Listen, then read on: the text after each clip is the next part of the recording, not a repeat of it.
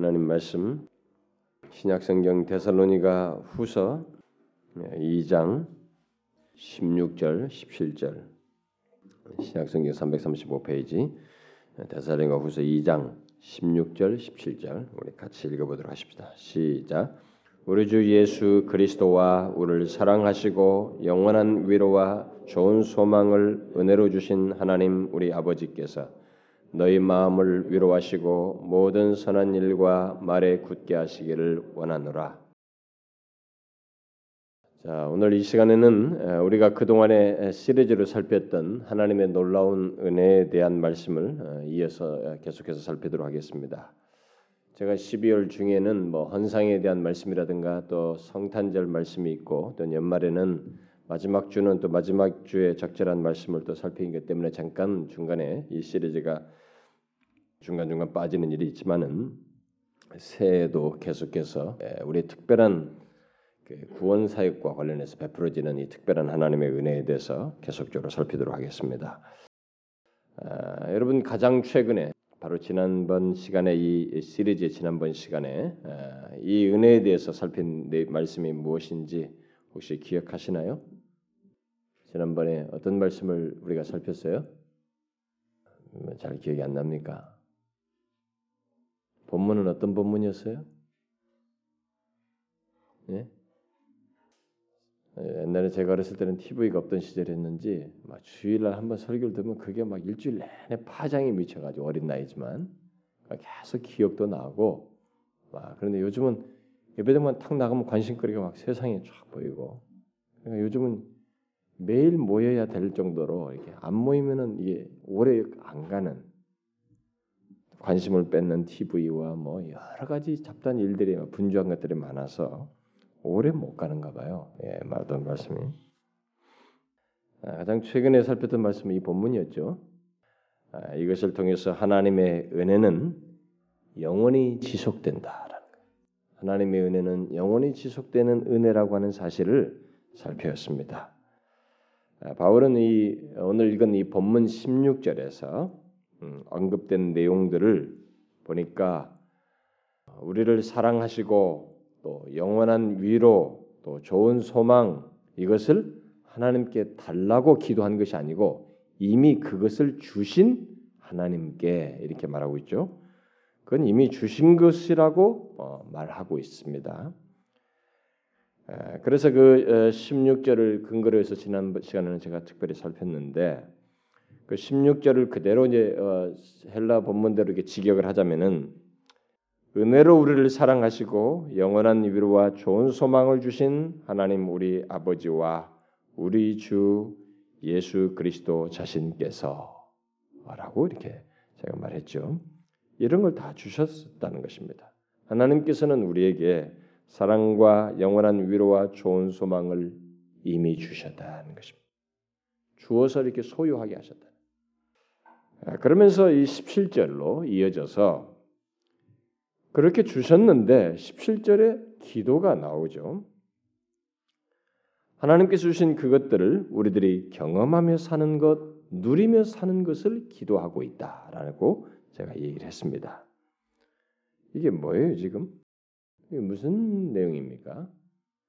그러니까 16절에서 말하고 있는 세 가지를 제가 지난 시간에 얘기했었죠. 음, 우리가 받은 사랑, 또 영원한 위로, 또 좋은 소망 이것을 누리도록 하는 문제.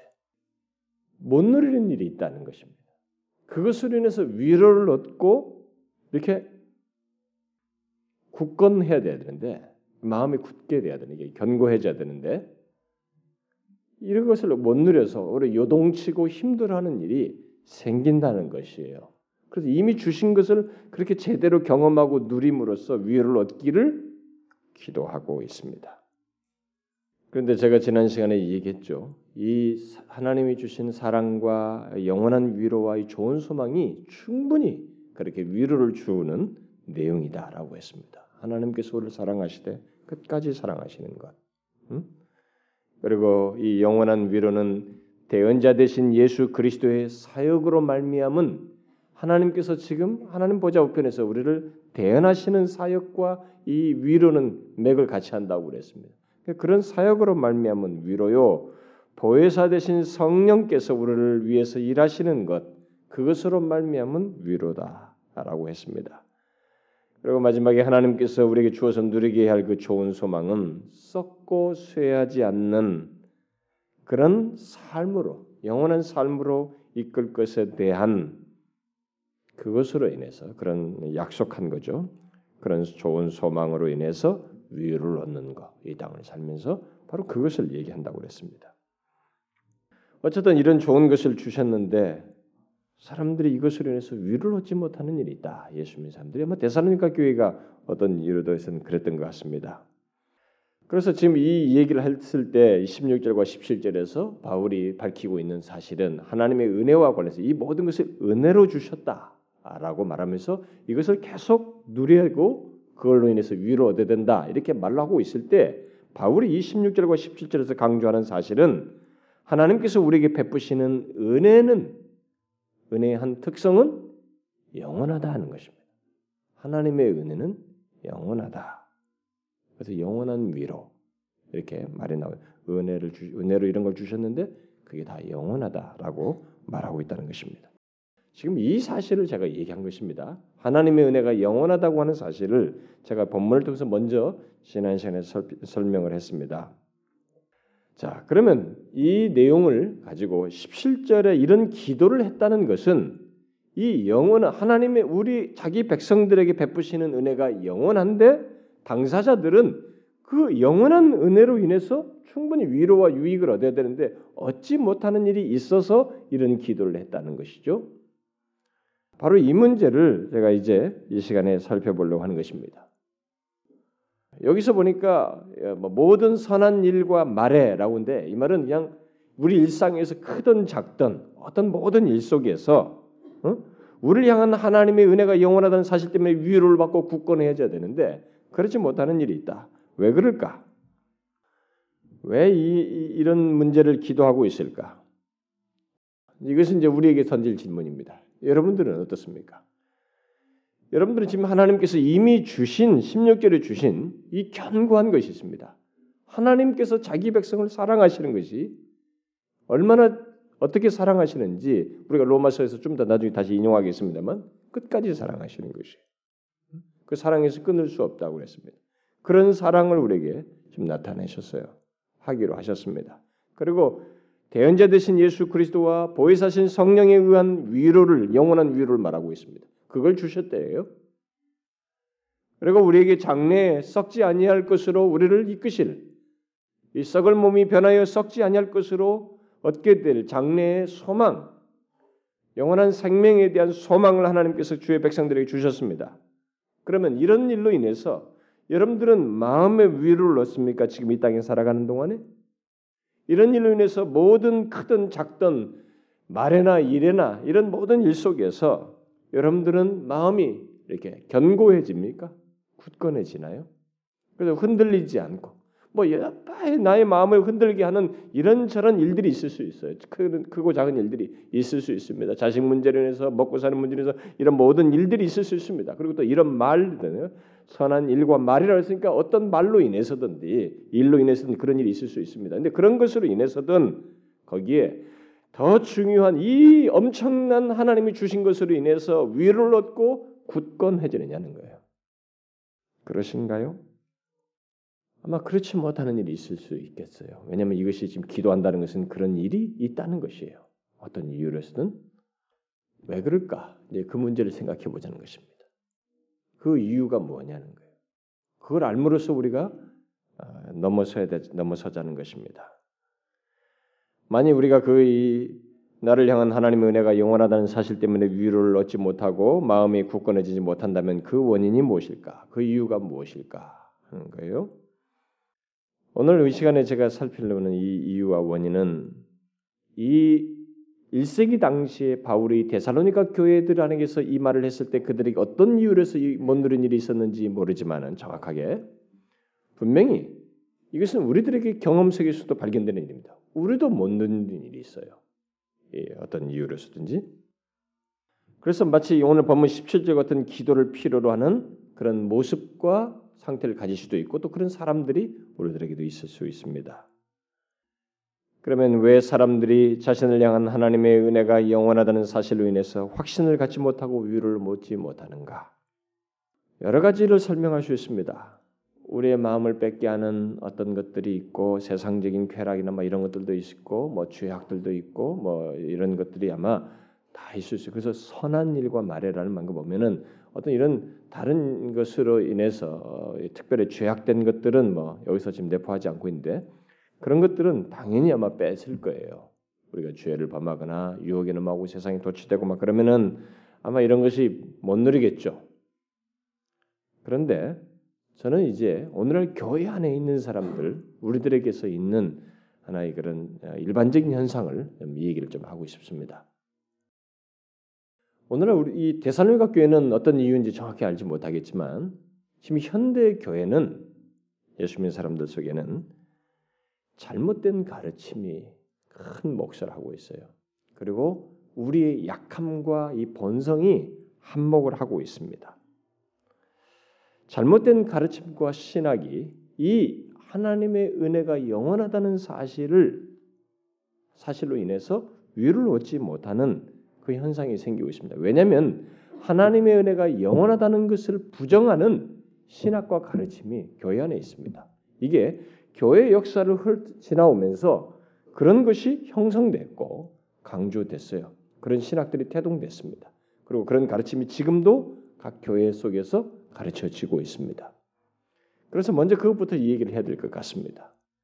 하나님의 은혜가 영원하다는 것에 대해서 우리가 견고하게 믿어야 되는데 이 진리에 대해서 근데 이것에 대해서 흐리게 하는 가르침과 신학이 교회 안에 이 지상의 교회들 안에 많이 퍼져 있어요. 그리고 공식적으로 가르쳐지고 있습니다. 그게 뭐냐 이거예요. 음? 먼저 그것부터 말을 해야 되겠습니다.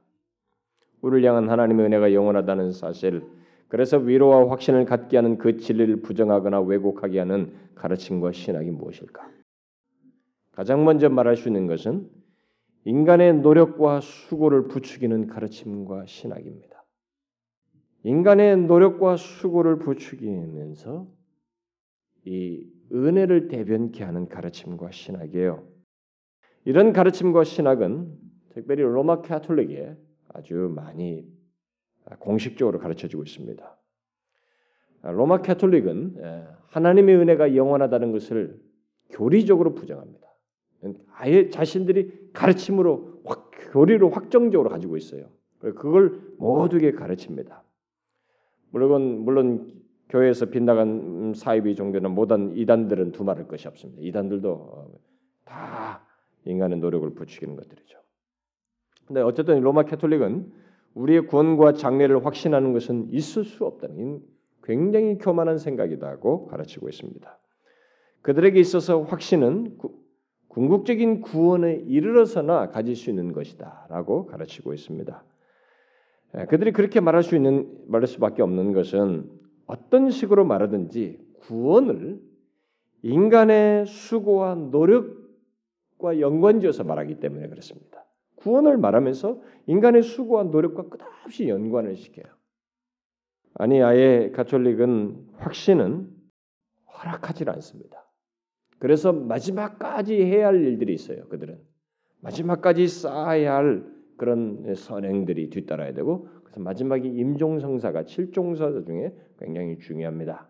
그들은 유아세례부터 뭐 성사들이 칠종사가 있는데 마지막에 그 칠종사 임종할 때는 그래서 막 달려가죠 신부들이. 그래서 죽을 때는 어떻게든 가서 임종 성사를 해줘야 됩니다. 음, 마지막에 임종을 받아줘야 돼. 그리고 죄를 고백을 받아주고 그를 천국으로 연결시켜주는 그 행동을 해야 됩니다.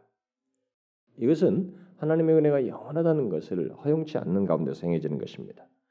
그러나 성경은 구원은 행위로 되지 않고 은혜로 인하여 믿음으로 말미암아 얻는다는 사실을 분명히 말을 하면서 그 말을 하게 될 때는 구원과 이 장래 우리의 장래에 대한 확신 또한 우리의 행위에 있지 않다는 것을 내포해서 하는 말인 것입니다. 우리의 구원과 우리의 모든 장래에 대한 확신은 우리의 행위에 의해서 가질 수 있는 것이 아니라는 것입니다. 무엇인가를 세례를 받았다고 해서 그것이 장래에 대한 확신의 근거가 된다거나 임종성사를 참여했다거나 미사를 참여했다거나 뭔가를 이걸 받아 먹는 것이 우리의 장래를 보장해 주는 것이 구원을 보장해 주는 것이 아니다.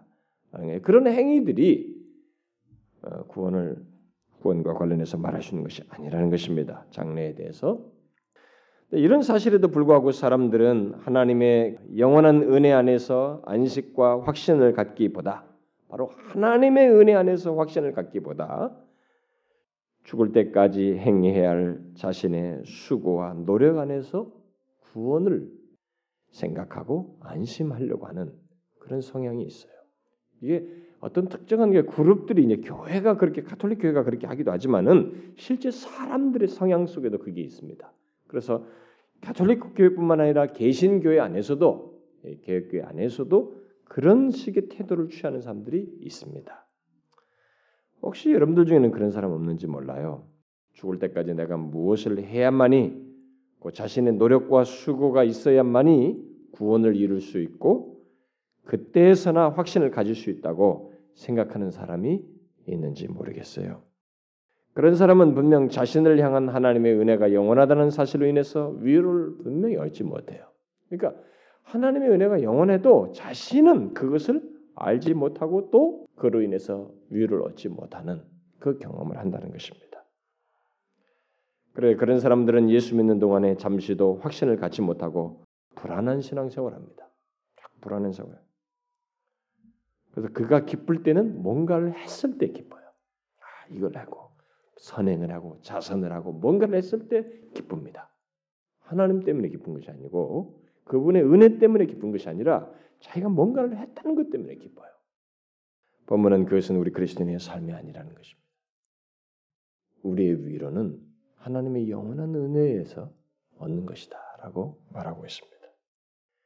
우리의 삶은 하나님의 영원한 사랑과 예수 그리스도의 대언 사역과 장래에 대한 좋은 소망의 약속 안에서 사는 삶이다. 아, 이렇게 말하고 있습니다. 그 때문에 우리의 구원과 장래는 이 사실 때문에 확실하다는 거예요. 이 16절에 이렇게 주신 하나님 때문에 또 이런 것을 주셨기 때문에 우리의 장래는 구원은 확실하다는 것입니다. 그러니 이 땅에서 위를 얻으면서 삶을 살라는 것이에요. 무슨 일을 만나든 작든 크든 일. 그게 지금 대사님과 교회를 향해서 기도하고 말하면서 기도하는 내용입니다. 그다음 또 이 하나님의 영원의 영원한 은혜에 대한 잘못된 가르침과 신학은 사람의 인내의 모든 강조점을 두는 가르침과 신학입니다. 사람의 인내에 이 가르침은 이 가르침을 받은 사람들은 구원에 대한 인간의 어떤 공로나 노력은 믿지 않아요. 구원에는 인간의 어떤 공로도 노력도 더해질 수 없다. 오직 예수 그리스도만을 믿고 의지해야 된다 라고 주장합니다. 여기는 이것은 아주 성경적이에요. 옳습니다. 그러나 그들은 거기서 그 다음에 빗나가게 됩니다. 우리들이 구원을 이룰 수 있다고 믿어요. 이런 가르침은 주로 감리교회 창시자인 존 웨슬리의 가르침과 신학의 영향을 받은 사람들에게서 많이 볼 수 있습니다. 그들은 이렇게 말합니다. 우리가 한때 그리고 어떤 잠시 동안은 구원에 대한 확신과 장래에 대한 확신을 가질 수 있다는 것이에요. 왜냐하면 예수 그리스도의 죽으심 안에서 또 십자가 안에서 나의 죄가 아, 용서되었다는 것을 자신이 전적으로 믿기 때문에 그렇게 전적으로 믿게 되는 때 우리는 확신을 갖게 된다는 것입니다. 그때 그 순간은 그러나 오늘 그, 그런 게 확신을 하는 가 그렇게 죄산 용서받은 것을 믿는 가운데서 오늘 확신을 가질 수 있지만 내일은 자신의 믿음을 잃고 은혜로부터 떨어져 나가지 않는다는 보장을 할 수 없다는 거예요. 내일은 음? 그렇게 그것을 확신할 수는 없다는 것입니다. 그래서 하나님의 은혜가 영원하다는 사실을 부정해요. 따라서 그들에게 있어서 삶은 마지막에 구원을 상실할 수도 있다는 두려움과 싸우는 삶이고 그때까지 기다리는 삶이며 그때까지 계속 깨어 있어야 한다는 인내하면서 깨어 있어야 한다는 삶의 연속입니다. 여러분 이 가르침과 신학의 문제가 무엇이겠어요? 본문을 비추어 볼 때 이 가르침은 결국 내가 노력으로 믿음에 이르고 똑같은 방식으로 내가 믿음에서 떨어져 나갈 수 있다는 것입니다. 내가 믿음에 이르고 내가 떨어져 나갈 수 있는 것이에요. 그렇다면 무엇이 중요하다는 것이 됩니까? 그리스도인으로서 나의 부지런함과 열심이 굉장히 중요하다는 것이 인내가 굉장히 중요하다는 것입니다. 그래서 이, 이 가르침은 우리의 부지런함과 열심과 그것을 강조해요. 부지런함과 열심을 인내를 강조합니다. 그래서 여러분 이 신학을 영향을 받은 사람들은 굉장히 열심입니다. 새벽기도도 열심히고 뭣도 열심히. 그래서 이제 그들에게서 항상 지적받는 것은 뭐냐면 이제 이렇게 하나님의 은혜가 영원하다는 걸 믿는 사람들, 우리 같은 사람들이 가장 지적받는 너희들은 하나님께만 모든 걸 맡게 한답시고 너무 열심히 없다. 너희들이 해야 할 의무를 안 하고 있다. 이게 이제 지적받는 것이에요. 자, 그 문제는 뒤에 가서 얘기하도록 하겠습니다만 강조점이 거기입니다. 자신의 부지런함이에요. 그런데 이제 문제는 뭐냐면 만일 부지런하지 않을 때는 어떻게 되는가라는 거예요. 열심히 식어질 때, 인내력이 다해갈 때, 그때는 어떻게 되는가? 그때는 확신은 두말할 것도 없고 위로를 상실하게 됩니다. 위로가 없게 돼요. 결국 이 같은 가르침은 구원을 이룰 수도 있다는 생각 때문에 죄를 범할 때마다 마치 자신이 그리스도인이었던 적이 없었던 것처럼 다시 그리스도인이 되려는 태도를 취해요. 그런 노력을 합니다. 그래가지고 죄를 범할 때마다 그런 생각과 태도로 태도를 반복적으로 취해요. 예, 여러분들 중에도 과거에 그랬던 사람이 있을지 몰라요. 뭐 아니면 지금도 그런 사람이 있을지 모릅니다. 죄를 범할 때마다 하나님께 나와가지고 하나님 내가 그리스도인이 아니었다면 이제 회개하고 그리스도인이 되기를 원합니다. 그래가지고 또 캐먹은 옛날부터 있는 죄 다 꺼내가 또 다시 회개 시작해. 초등학교 때 아니 중고등학교 때부터 수련회 다녔던 사람은 매번 수련회 때마다 옛날 거 다시 꺼내서 또 회개하고 또 회개하고 또 회개해요. 그것은 모두 잘못된 가르침과 신학에 따른 것입니다. 자신의 죄를 미워한다는 면에서 긍정적으로 볼 수 있을지 모르겠지만은 그리스도인으로서의 삶은 거의 진보가 없는 거예요. 왜냐하면 죄를 범할 때마다 모든 것을 다시 시작해야 하기 때문에 그렇습니다. 저는 교회 안에 많은 사람들이 최종적으로 구원을 얻으려면 죄를 회개해야 한다는 말을 듣고 그때마다 자신에게 있는 죄 아니 항상 발견되는 자신의 죄로 인해서 다시 처음으로 돌아가서 옛날에 회개했던 것을 다시 꺼내서 또 회개하고 또 회개하는 이런 사람들을 많이 봐왔어요. 여러분 그게 다 뭡니까? 잘못된 가르침을 따라서 우리를 향한 하나님의 은혜가 영원하다는 것을 믿지 못하는 거예요. 이 가르침을 주장하는 사람들이 가르치는 대표적인 말씀은 마태복음 10장 말씀이에요. 나중까지 견디는 자는 구원을 얻으리라. 나중까지 견뎌야만이 구원을 얻는다라고 그 본문을 이해하는 것입니다. 그래서 인내를 강조하죠. 인내와 열심과 부지런함을 강조합니다. 그러나 그 말씀은 영원한 은혜에서 떨어져 나갈 것을 경고한 말씀이 아니고 격려하고 용기를 북돋워 주는 말씀이에요. 예수님께서 제자들에게 하시는 말씀 속에서 격려하기 위함이었어요. 그래서 제자들에게도 그, 동, 그 목적으로 했고 제자들은 그걸 따라서 결국 가게 됐죠. 나중에 격려하는 것이요. 영원한 위로를 받은 영원한 은혜를 받는 사람은 끝까지 견디게 되어 있습니다. 어떻게 해요? 예수님께서 거기에 대해서 똑같은 당사자 자신께서 똑같이 요한복음 10장에서 거기에 대해서 대답을 하셨습니다. 이렇게 말씀하셨어요. 내가 저희에게 영생을 주노니 영원히 멸망치 아니할 터이요 또 저희를 내 손에서 빼앗을 자가 없느니라. 저희를 주신 내 아버지는 만유보다 크시며 아무도 아버지 손에서 빼앗을 수 없느니라. 나중까지 견디는 자는 구원을 얻으라고 하신 그 말씀은 하신 주님께서 똑같이 이렇게 말씀하셨어요.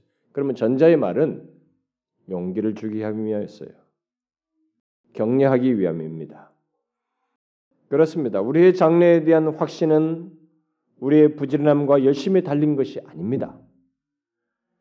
그것은 하나님께서 그리스도께 주신 사람들 중 한 사람도 잃지 않으실 것이라는 것, 잃으실 수 없다는 사실에서 우리가 확신을 가질 수 있는 것이지 내 자신의 무엇을 안에서 확신을 가질 수 있는 것이 아니라는 것입니다.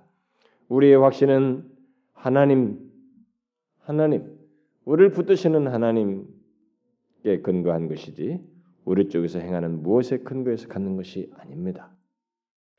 또 이 하나님의 영원한 은혜에 대한 잘못된 가르침과 신학은 하나님의 은혜가 영원하다면 우리의 삶 같은 것은 중요하지 않잖는가? 뭐 하나님의 이제 아까 말한 이제 이쪽 사람들이 지적하는 것이에요. 웨슬리 가르침을 가진 사람들이 지적하는 것입니다. 하나님의 은혜가 영원하다면 우리의 삶 같은 것은 중요하지 않, 않잖는가? 뭐 그러면서 말은 안 해도 어떤 식으로든 그런 식으로 태도를 취하는 일이 있지 않겠는가라는 것이에요. 그래서 결국 그것을 부추긴다는 것입니다. 저는 지난번에 우리 여기 손영 목사님 방문하셔서 아, 말씀을 전했을 때뭐 여러분들이 뭘 빠져도 예배 빠져도 그런 것에 뭐 안심하십니다 이런 얘기를 했어요. 그러니까 여러분들 중에 예배 빠져도 안심할 수 있다라는 생각을 하게 되었다고 하면서 실제로 소홀히 하는 사람이 있다는 얘기를 제가 들었어요. 그 말을 그렇게 해도 된다는 말로 듣는다는 것은 그 메신저를 잘못 이해하는 것이고 그 가르침을 잘못 이해하는 것이에요. 하나님의 은혜가 그렇게 어떻다. 하나님이 우리를 그렇게 어떤 은혜로 대하신다라고 말할 때 하나님의 은혜가 영원하다는 사실을 알게 될 때에는 그런 식으로 반응할 수 사실은 없어요. 근데 그런 식으로 반응하는 사람들이 있죠. 어? 하나님의 은혜가 영원하니까 뭐 삶에 뭐 이렇게 하면 어떠냐? 게을러지는 것이요. 부지런함이 없어져요. 인내 같은 것이 없어져 버립니다. 뭐 이런 사람들이 있어요. 일부 사람들에게서. 그러나 사실 하나님의 영원한 은혜를 진실로 아는 사람은 정상적으로 진실로 제대로 아는 사람은 삶을 마음대로 살지 않습니다. 그렇게 하기는커녕 오히려 그 반대 현상이 생기게 됩니다. 그래서 만일 어떤 사람이 하나님의 영원한 은혜를 믿고 제 마음대로 산다면 그는 사실상 하나님의 영원한 은혜를 아는 자라고 할 수 없어요. 아니 예수 그리스도를 인격적으로 만난 사람이라고 말할 수 없습니다. 그 사람 그런 사람이라고 볼 수 없어요. 그래서 이 하나님의 은혜가 진실하다는 걸 말하는 사람들이 제일 취약 부분이 뭐냐? 아니 하나님의 은혜가 영원하다. 하나님의 사랑과 은혜만 많이 강조하는 사람 가장 취약점이 뭐냐면 누가 이 은혜를 받는 대상인가를 말하지 않는다는 거예요. 그 대상이 누구냐?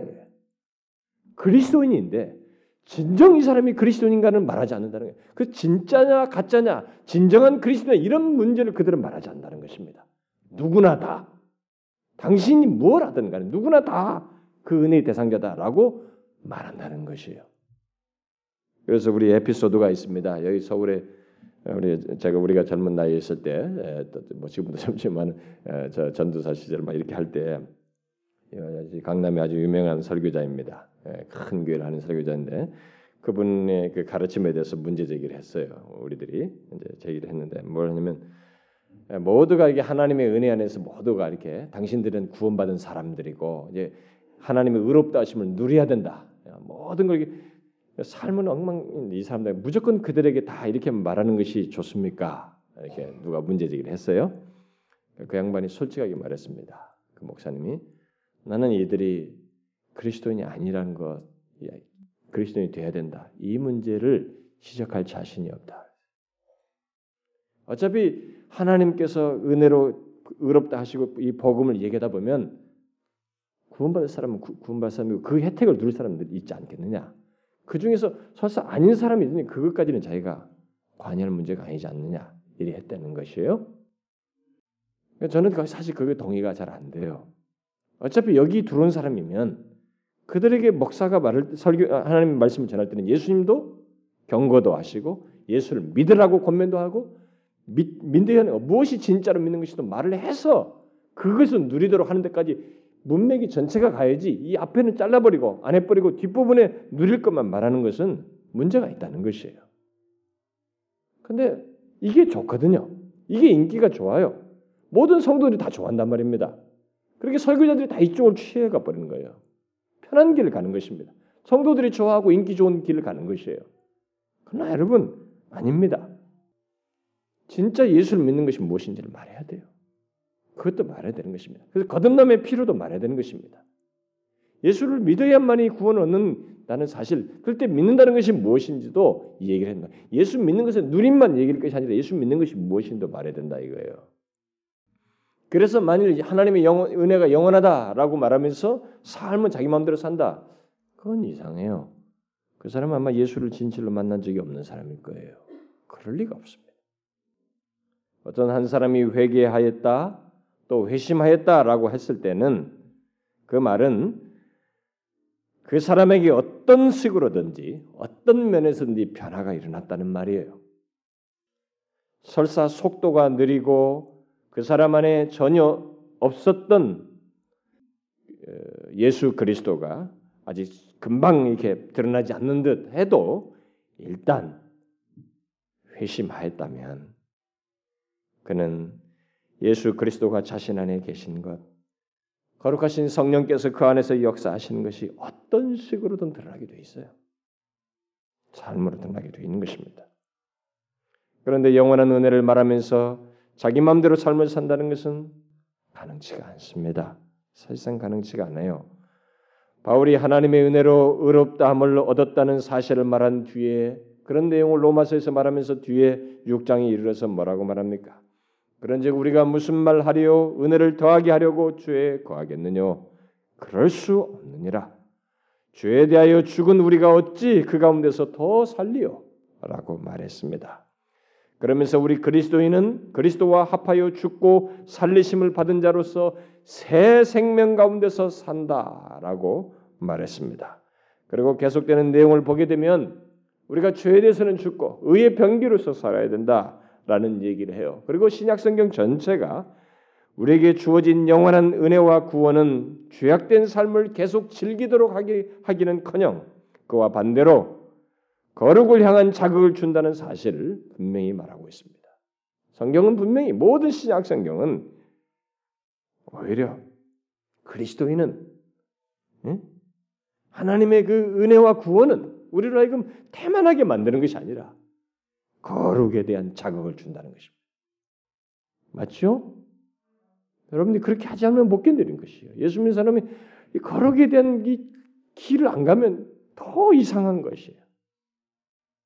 그게 우리에게 주어진 영원한 은혜의 사인이에요. 또 이 하나님의 영원한 은혜에 대한 잘못된 생각과 태도, 뭐 이제는 가르침이라기보다는 어떤 사람들에게서 있는 모습이에요. 잘못된 생각과 태도는 천성적으로 겁이 많고 그래서 어떤 것이든지 잘 믿지 못하고 또 염려를 아주 잘하고 잘 의심하고 잘 회의하고 또 무엇이든지 잘 따지는 사람들, 불안이 심한 사람들, 염려가 많은 사람들 그런 사람들에게서 나타나는 것입니다. 그들은 이 영원한 은혜에 대한 잘못된 태도를 취하게 됩니다. 그런 사람들은 그 어떤 것도 잘 확신하지 못해요. 그래서 자신들의 믿음에 대해서도 항상 분석만 해요. 그리고 자신의 구원을 얻기에 충분한 믿음을 가졌는지를 자꾸 살펴요. 그러면서 자신의 삶을 자꾸 살핍니다. 시험해요. 그러니까 이게 굉장히 성경적인 것 같습니다. 자신을 시험하고 살피라는 말도 있기 때문에 아주 잘 살피는 것 같습니다. 그런데 이게 믿음의 행동이 아니고 이 본성의 약함의 성향을 따라 사는 것이 불신앙적이고 자신의 그 약함을 따라 사는 것입니다. 그런 사람들은 저 같은 목사나 이 성역 공부 리더들에게 수시로 질문합니다. 자기가 구원받기에 충분한 믿음을 가졌는지 어떻게 알 수 있냐고. 자기가 구원받기에 적절한 그 믿음을 가졌는지 어떻게 알 수 있냐고. 그걸 자꾸 묻습니다. 그런데 그렇게 묻는 사람들에게 결정적인 문제는 믿음을 마치 구원을 보장하는 일종의 선행으로 생각한다는 것입니다. 믿음을 선행으로 생각해 결국.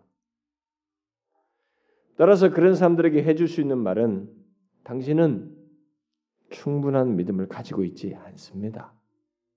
라는 말이에요. 그러면서 덧붙일 것은 성경은 충분한 믿음을 가졌느냐를 가지고 구원을 말하지 않습니다. 성경은 누가 당신 안에 믿음을 주었는가를 가지고 구원을 말합니다. 라는 사실을 말해주는 것이에요. 제 말이 무슨 말인지 이해하셔요? 성경은 우리에게 있어서 구원과 우리 장래에 대한 모든 보장이나 어떤 확신의 문제를 얘기하게 될 때 내가 얼마나 충분한 믿음을 가졌느냐를 가지고 말하지 않고 내게 믿음을 주시니까 누구이신가라는 걸 가지고 말한다는 것이에요. 우리는 구원받은 구원받을 수 있는 충분한 믿음을 가졌는지 살, 살피고 분석하기보다 스스로 그리스도를 믿을 수 없었던 내 안에 우리 주 예수 그리스도를 믿을 수 있는 믿음을 넣어 주신 분이 누구인가를 가지고 자신의 장래와 구원과 확신을 생각해야 된다는 것입니다. 다시 말해서 우리의 확신의 근거를 우리에게 충분한 믿, 믿음을 두어 우리에게 있는 충분한 믿음의 문제를 가지고 그것을 근거로 해서 보지 말고 내 안에 믿음을 주신 하나님께 그 확신의 근거를 두어야 된다는 것입니다. 이것은요 끝없는 싸움이에요, 여러분들이. 우리는 이상스러울 정도로 무엇인가 확신하고 구원 이 구원 문제만 나오면 자꾸 뭔가 확신한 걸 잡고 싶어 하는데 그것을 어떤 식으로든 특별한 체험을 하든 내가 뭔가 확 달라졌다고 하는 무엇이든 간에 내 안에 무엇을 가지고 자꾸 이 근거를 삼으려고 합니다. 그래서 이 은사 체험한다든가 무슨 신비적인 뭔가를 경험한 사람들은 다 행복해 보여요. 뭐 변화도 급변하고 변화도 잘 돼 있고 잘 사람이 변화된 것 같습니다. 그리고 확신도 넘치는 거예요. 그게 아주 실수인 것입니다. 그건 가봐야 알아요, 여러분. 마태복음 7장에서 말하잖아요. 예수의 이름으로 선지자 노릇하고 뭘 하고 뭘 하고 다 했습니다. 그러니까 그 사람 능력 권세 다 행했어요. 근데 모른다고 한 것입니다. 예수님께서. 이게 우리가 착각하는 것이에요. 이 세상에서 많이 변화되고 아, 체험하니까 그것이 변화의 증거이고 확신의 근거 아니에요, 여러분. 끝없이 우리의 모든 구원에 대한 확신의 근거는 우리 안에서 전혀 찾아볼 수 없어요. 그것을 가지고 말할 수 있는 것이 아닙니다. 전적으로 우리 안에 믿음을 주신 하나님 안에서 우리의 죄를 대속하신 예수 그리스도 안에서 확신을 가져야 되고 우리의 모든 것에 대한 장래에 대한 근거를 가져야 되는 것입니다. 이 싸움을 끝까지 하셔야 돼요. 인간은 집요할 만큼 자기 안에서 무엇을 가지고 하려고 그래요. 그러니까 이 하나님의 그런 사실을 말하고 이렇게 말씀하신 하나님의 근거에서 신앙의 견고함을 가지라고 가르치는 것은 사람들에게 맹탕으로 보이는 거예요. 뭐가 와닿지 않잖아. 믿, 믿습니까? 네. 믿음은 생각 않고 와닿지 않다. 뭔가 증거가 내 피부적으로 뭐뭐 변화됐던 뭐가 없으니까 아 이건 맹탕이라고 생각하는. 그 감각적인 대로 찾아가는 것이에요, 사람들이. 제가 항상 얘기합니다만 거기에 항상 지금까지 역사 속에 마귀가 역사가했다는 것입니다. 그래서 마귀가 많은 이단들과 사이비 종교 사람들을 쓰러뜨렸던 것이에요. 여러분 초대교회 역사가 일어났지만 그 역사의 중심에 끝없이 이 모든 것의 근거로서 제시되는 게 뭐예요? 예수 그리스도의 대속이에요. 믿음인 것입니다. 믿음과 예수 그리스도의 대속의 은혜를 강조했던 것이에요. 그래서 예수 그리스도에 대한 믿음과 이 그분에 대한 신뢰를 두지 않는 사람은 이게 물론 인격적인 반응이기 때문에 쉽지 않아요. 뭐 단순히 표시도 안 나는 것입니다. 일평생 20년, 30년, 40년 가도 표시가 안 나요. 그러나 그, 그 사람이 바른 길을 가는 거예요. 자신의 모든 신앙의 근거를 하나님께 두고 있는 사람들을 마지막에 하나님께서 안다고 하는 것입니다. 만일 우리가 충분한 믿음이라고 하는 거, 어? 뭐 구원 얻기에 충분한 믿음이라고 하는 어떤 뭐 자기 나름대로 어떤 충분한 믿음만 가지고 말한다면 여러분 그이 세상에서 그런 것에 가장 단연코 앞선 사람은 무슬림들이에요. 여러분 무슬림들이 이 여기다 폭탄 탁 몸에다 해가지고 자폭하지요? 이때 이 사람들이 뭐 그렇게 생명을 줄은 왜그 바보짓을 하면 아니에요. 그들은 신앙으로 하는 겁니다. 이 길에 계서 죽어야 순교를 해야 바로 직팡으로 천국의 가장 높은 자리 간다는 것이. 천국에서 가장 높은 대우를 받는다는 것입니다. 그 잘못된 가르침에 따라서 그런 것이에요. 그 그럼 그럼 얼마나 그 믿음이 그들 나름대로 신앙이 충분해 보입니까? 아니에요, 여러분. 우리의 확신과 장래에 대한 근거는 나의 어떤 것을 가지고 말하지 않습니다. 내 안에 믿음을 주신 그 하나님의 근거에서 말하는 것이에요. 그분 안에서 가질 수 있는 것입니다. 우리들 안에 그래서 얼마든지 의심이 생길 수 있어요. 여러분 두려움이 있을 수 있습니다. 예수 믿다가 뭐 두려움도 생길 수도 있고 의심도 생길 수도 있고 얼마든지 그럴 수 있는 것입니다. 그래서 바울도 고린도후서 7장을 보게 되면 마게도냐에 이르렀을 때 사방으로 환란을 당하자 밖으로는 다툼이고 안으로는 두려움이 일어났다는 거예요. 바울도 두려움이 일어났어요. 인간인데 뭘 하나님을 믿는 사람에도 생길 수 있는 것이에요. 충분한 믿음이 없어서 의심과 두려움을 갖는 것, 뭐 이런 것도 얼마든지 있을 수 있는데 사실 그것보다 더 중요한 것은 그런 우리를 붙드시고 영원한 은혜를 베푸시는 하나님이 그리고 그렇게 하시겠다고 하는 그분의 약속이에요. 다시 말합니다만 우리에게 있어서 중요한 것은 우리가 얼마나 강하게 하나님을 붙드느냐가 아니고 하나님이 얼마나 우리를 확실하게 붙잡느냐는 것이에요. 이게 큰 차이입니다. 우리가 하나님을 꽉 붙잡아야 된다 그런데 우리의 구원은 장래는 내가 붙잡는 것의 힘에 의해서가 아니고 하나님이 나를 붙잡는 힘에 의해서 가는 것입니다. 그래서 주, 님께서 요한복음 10장에서 그런 얘기를 하신 거예요. 그 누구도 내 손에서 우리를 너희를 빼앗을 수 없다. 그리고 그 확신의 근거로서 우리를 그리스도께 주신 하나님 아버지께서 만유보다 크시기 때문에 이 모든 우주만 모든 이 세상의 어떤 것보다도 크시기 때문에 그의 손에서 뺏을 수 없다는 것입니다. 이게 확신의 근거예요. 예수님께서도 그렇게 말했습니다. 나를 붙드시는 하나님, 나의 죄를 대속하신 예수 그리스도 안에 있는 것이 견고한 것입니다. 여러분이 이런 것을 생각해 보시면 상상해 보면 됩니다. 여러분들이 여러분들의 그 아이들과 함께 이렇게 갈 때 가끔은 저도 보면 우리 교회 우리 아이들이 제 손 이렇게 손가락 잡습니다. 근데 이 계단 내려가려고 할 때 계단 내려갈 때는 내 얘가 내 이걸 잡고 내려가는 건 지금 불안하단 말이에요. 제가 잡아요 이렇게. 얘가 제 손 잡고 계단을 내려가는 것과 제가 이 아이 손 잡고 가는 것이 어떤 것이 안전하고 확실합니까? 저예요, 여러분. 부모죠. 똑같은 것입니다. 예수님께서 말씀하신 건 요한복음 10장에서 말씀하신 건 바로 그거예요.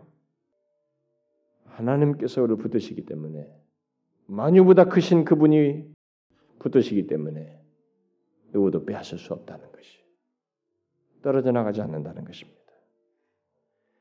그래서 겁이 많고 천성적으로 마음이 약해서 쉽게 불안해하고 두려워하는 사람들에게 필요한 것은 당신의 믿음이 충분한가를 분석하고 시험하는 것이 아니고 성경에서 가장 크게 강조하는 진리 그리고 교회 역사 속에서 수없이 외쳐온 그 달고 다른 하나님의 말씀과 약속을 기억하고 붙드는 것입니다. 뭐예요? 예수 그리스도를 믿는 자는 하나님께서 그리스도의 피 안에서 의롭다 하시고 의롭다 하신 그들을 영화롭게 하셨다는 사실입니다. 제가 오늘 목도할 때 그걸 읽어드렸어요. 로마서 8장을.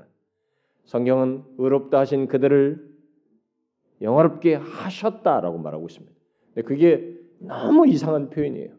영화롭게 되는 것은 우리가 장차 죽어서 이후에 영화롭게 되는 것이에요. 그런데 성경은 하셨다라고 확정적으로 얘기합니다. 예, 왜요? 그 대상이라는 것입니다.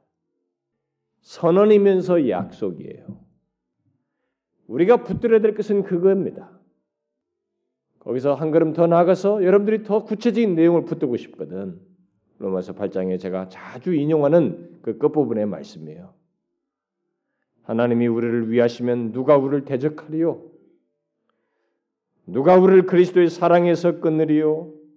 환란, 어려움, 핍박, 굶주림, 헐벗음, 위험, 칼, 죽음, 생명, 천사들, 하늘의 권세자들, 현재일, 장래일, 어떤 힘, 가장 높은 것, 깊은 것, 그 밖에 어떤 피조물도 우리를 우리 주 그리스도 예수 안에 있는 하나님의 사랑에서 끊을 수 없느니라.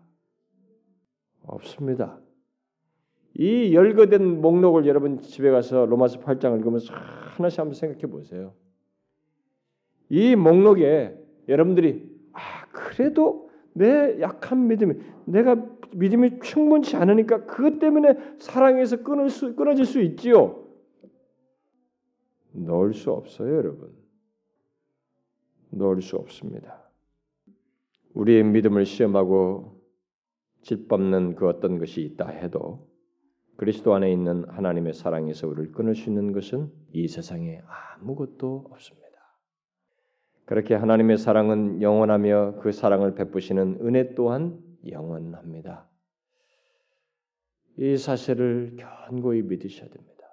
이 은혜 시리즈를 여러분들이 들으면서 이 사실을 견고히 믿으셔야 돼요. 이제 마지막으로 이 영원한 은혜에 대한 잘못된 생각과 태도를 하나 덧붙인다면 자신의 어떤 특정한 죄악으로 인해서 죄책감에 빠져서 괴로워함으로써 이 영원한 은혜를 누리지 못하는 것이에요. 어떤 사람들은 자신이 회심하기 전이나 그 이후에 범한 어떤 죄들은 너무 악해서 하나님께서 그것들을 용서하실 수 없다고 생각함으로써 이 영원한 은혜를 부정하며 누리지 못합니다. 그런 사람들이 교회 안에 있어요. 이에 대해서 히브리서 기자가 이렇게 기록하고 있습니다.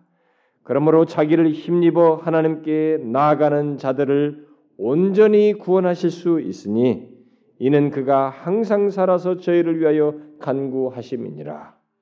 여기서 주목할 말은 온전히 구원한다는 말입니다. 여기 온전히라는 말은 온전이란 말이 무엇을 뜻할까? 교회 역사 속에서 사람들이 이 단어를 두 가지로 해석을 했습니다. 하나는 완전히 또는 완성하여 완성적으로 이렇게 완성 완전함과 완성의 의미로서 해석을 했습니다. 청교도들이 주로 그렇게 했고 그래서 우리의 구원을 완성하신다라는 의미다 이렇게 주장을 했고 또 다른 하나는 시간의 의미로 해석했습니다. 이 온전히 구원한다는 말은 것은 영원히 구원한다. 존 칼빈 한 사람이 주로 여기 해석을 했는데 그런데 이 온전이라는 말을 이렇게 해석한 이 단어의 다른 용례들을 보면 이 두 의미를 분리할 이유가 없어요. 이 두 의미를 다 내포한다고 볼 수 있습니다. 따라서 하나님께서 그리스도를 힘입어서 나오는 자들, 그 그리스도를 믿는 자들을 온전히 구원하신다는 말은 우리를 완전하게 끝까지 완성하여서 그리고 영원히 구원하신다라는 말이에요. 우리의 구원을 완성하실 뿐만 아니라 영원히 구원하신다. 바로 그런 의미인 것입니다. 설사 우리가 어떤 죄가 있다 할지라도 이전에 그 아무리 악했던 죄가 있어도 하나님은 온전히 구원하실 수 있다는 것입니다. 그것을 위해서 우리 주께서 살아 계셔서 항상 살아서 자신의 피를 근거로 해서 위에서 간구하신다는 것입니다. 결국 무엇에 근거해서 우리가 장래에 대한 확신을 가져야 된다는 거요? 구원에 대한 확신을 가져야 된다는 것입니까? 우리의 죄의 질에가 죄질, 죄질을 따라서 확신을 갖고 안 갖고가 아니고 우리 주 예수 그리스도의 보혈과 그것에 근거한 주님의 중보에 근거해서 확신을 가져야 된다라는 것입니다. 무슨 말인지 아시겠죠?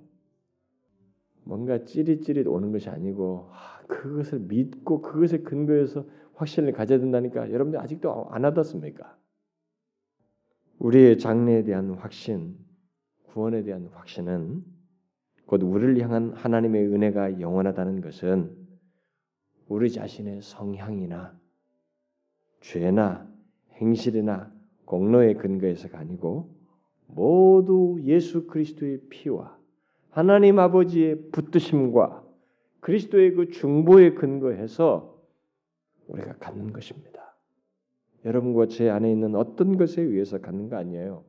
오늘 본문 가지고 말하면 하나님의 영원한 근거에 의해서 우리는 확신을 가질 수 있어요. 그것 때문에 위를 얻을 수 있습니다. 하나님께서 베푸신 사랑과 대언자 되신 예수 그리스도와 보혜사 성령의 사역의 근거에서 장래에 대한 우리를 우리에게 약속한 그 약속 때문에 좋은 소망의 약속의 근거에서 우리가 확신을 가질 수 있습니다. 그러함에도 불구하고 여러분들 중에 혹시 하나님의 영원한 은혜를 부정하고 그 은혜로 인해서 위로와 확신을 갖지 못하는 사람이 있습니까?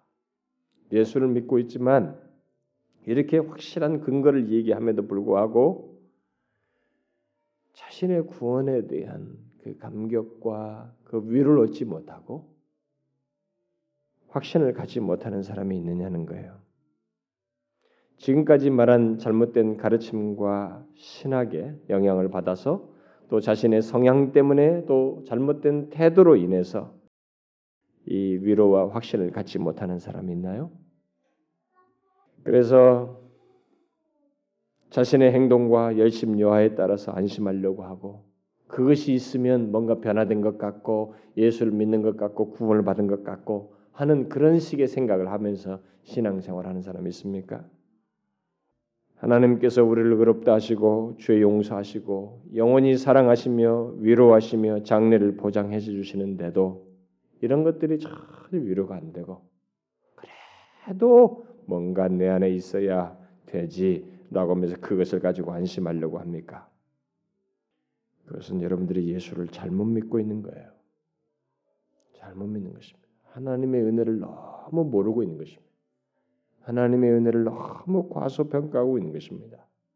바울이 오늘 본문 17절에서 이 기도하고 있는 내용을 유념해야 됩니다.